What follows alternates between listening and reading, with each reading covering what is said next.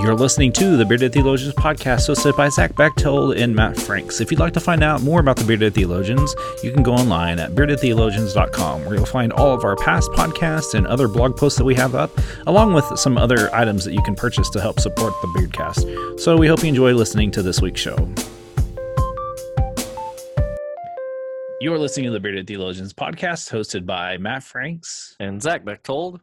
So um, this week, uh, looking um, at kind of the lectionary and, and just when we are kicking around ideas, we, we thought we'd talk a little bit about um, the good old John the Baptist. And um, so, Zach, as you uh, think about John the Baptist in your minus six degree weather, um, what is uh, what stirs up in your mind?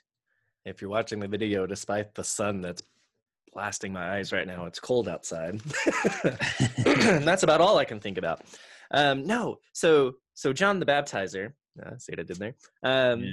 I, I, I like him um, because he he brings he brings such a different voice and way to to pave this way. Um, earlier in earlier in Luke, in the first chapter, you start with the prophecy of who uh, Zechariah's prophecy of who John's going to be, and in bringing um, paving this way for for the Messiah, for the one to come and uh, and then you get over into who uh, John is in chapter three and, and the work that he begins to do.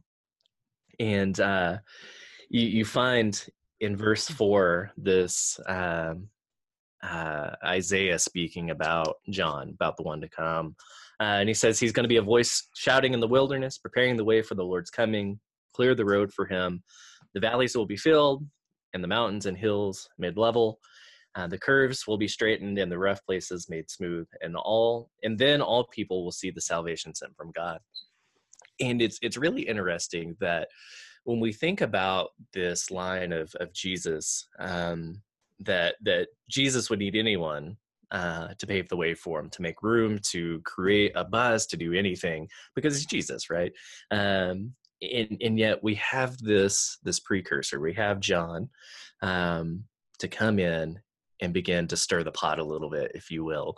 Uh, I, I, like to think of John as that, as somebody who just comes in and, and mixes it up, stirs it up, and, and begins to unsettle the world around him so that when Jesus comes in, he doesn't have to do that work. He just gets to come in and be Jesus.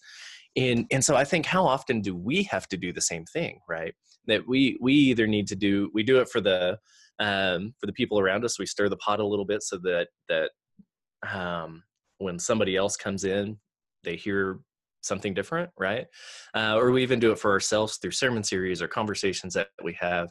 We intentionally stir the pot a little bit here and there so people hear what we really are wanting to say and do. Um, and so we do these kinds of things all the time in the church. And, and John's one of those uh, really scruffy, abrasive people that we get to look to and be like, ah, today, today I get to wear uh, camel and eat locusts and just go nuts, you know. And that that's a fun that's a fun way to be, but it's a good reminder that hey, sometimes in what we do, we stir the pot a little bit. I always and I I said this in my um I do a Tuesday morning Bible study online with my associate pastor during Advent. We're having some fun with it and I said this on Tuesday, and I really believe, I really do believe, John's the hype man for Jesus. Oh, for sure, hundred percent. Like, like, and and I say that because I think of John, like this, like scruffy looking guy who, who's standing there, and and he's talking to these people, he's baptizing, he's doing his thing, and um, you know, uh, and and he's like reciting this line of trying to get people excited, trying to get people like um, pumped up. Like, you know, I can kind of see it like, and, and, you'd have to listen to, if you don't know what a hype man sounds like, I'm sure you could um, Google one and listen Google to Google Lil Jon. You'll get the the essence of who John the Baptizer is. But but I think if you I think if you did that like and you did it in that like and you heard it and you heard what a hype man sounds like and you like put that that line that he's reading from the the prophet Isaiah in in hype man mode, it kind of gets you a little excited about the coming of Jesus. It does, um, and and I think that that's that's the thing that like we're now in this second advent we're in the second anticipation of waiting for christ to come back and um what are we doing to prepare the way? I mean, I know this is Advent, and we can, you know, we can make all sorts of comments and oh, we're doing this and this, but like the reality is like, how do our lives show that we're making room for God um, Mhm. today?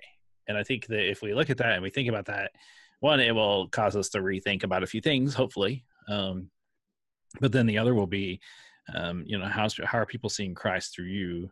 Right. Um, and, and that's a that's kind of a that's a great way to. I mean, it's kind of a nice spin on it. It's a nice new look on it in a way that opens our eyes just a little bit. And I think Mhm. this week, if you're preaching it this week, I know Zach, you're preaching it this week, um, or you're preaching about John the Baptist this week. Right. Um, I think one of the things you could draw into is um, how are we being hype men for Jesus Sure. or hype people um, to be a little bit more uh, more um, all inclusive. Um, and I think that when we think about that, how can we be a hype man for Jesus? What are we doing? How are we helping people prepare their ways for the Lord? Like, Mhm. um, I, you know that that question that um, I've I've been thinking about it a lot this week is how is it with your soul? Mhm. That, that good old John Wesleyan uh, group question. Um, that's a good question for Advent. Um, you know, Advent originally was um, supposed to be like Lent and supposed to be this long um, 40 day reflective meditational process. And I kind of wish it would go back to that because I think we need that much more time. Now, granted, that would be more into Thanksgiving and, you know, I mean, but I think if you did it right, you could actually tie all that in, um, how that would lead into um, pr- preparation. Um, but, you know, I, I think But, John, but you look at what we do have with Advent, right? In the season, in, in the consumerism that that has engulfed Advent and into Christmas, right? Advent is that intentional way to pave, to make room for not that, right? For not the consumerism, not the hype of Christmas, uh, of what it is outside of the church, but but it does. It still makes that room. Um, but yeah, it's short. Uh, it's 20, 24 days. and I and I, I don't even think we get a full like. I really think you need a little bit longer. I mean, you know, I you don't know, disagree with that. Um, and and maybe that might be something I think about next year. Is like, hey, we're Mm-hmm. actually going to start it. Like, we don't have to decorate until first Sunday, the first official Sunday of Advent, but actually really start. Right. Um, no, because we have a beautiful cornucopia that I'd hate Yeah, to yeah, like shorten. Like, Well, what, what if we look at it this way, right? You know, we we can get Jesus, we we can get the birth of Christ here way too quick, right? We we can push that um, when it, when in reality it's December twenty fifth, but we we sometimes like to draw it into the middle of Advent with some of the things we do, but we can't start. I, I don't think we can start preparing that we can start Advent too soon, right? Because it is that time of preparation, um, and maybe it looks different as we as we look through the middle of November and into Thanksgiving, and what that kind of looks like with with giving thanks, and how do we prepare for that, and then on into uh, the rest of it. well, and and it's that preparation side that I think we don't take as seriously enough. Um, that No, we- because we actually have to wait and slow down, and that's not what we're good at as a society. I know. I was a little disappointed when I ordered something yesterday from Amazon. I was Mm-hmm. expecting it to be here on Friday and it's not coming until Monday. I was a little bit perturbed, just a little bit perturbed. But then I realized, like, one, this is a busy time of season for those for those men and women that um, are Mhm. um, working in those kind of industries. And you know, I'm Mhm. not.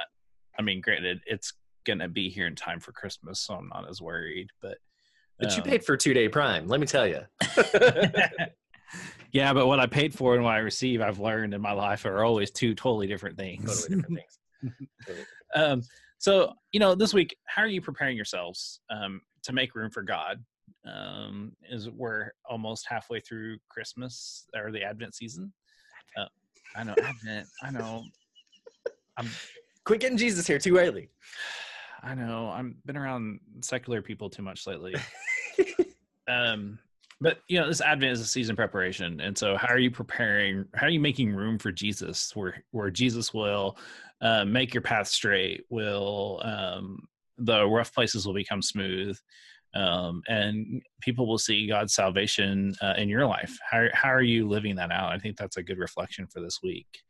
um, go on our website. Um, feel free to pick up some really great Bearded Theologians gear. We've gone vintage Bearded Theologians today uh, with two older shirts um, that you, I think you can find most of these. On, actually, both of these. Well, I know mine's a Zazzle, yours is a Teespring shirt, but uh, that graphic is on mm-hmm. our um, our Zazzle site. And so you can buy a shirt that looks like Zach's, or you can buy a shirt that looks like mine. Uh, this is the vintage shirt, and we only know that way because there's no beard. It just has BT.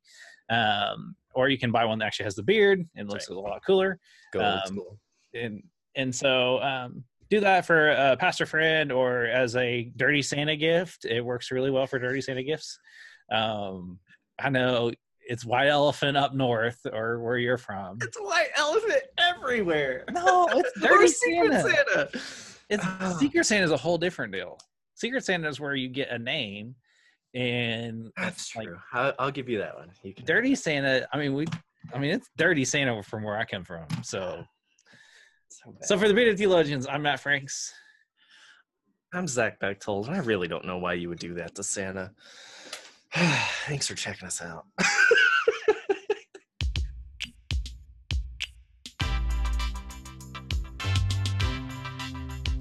We hope you've enjoyed the conversations that we've had today on the Bearded Theologians Beardcast, and we'd encourage you to continue those conversations online at beardedtheologians.com or on our Facebook page.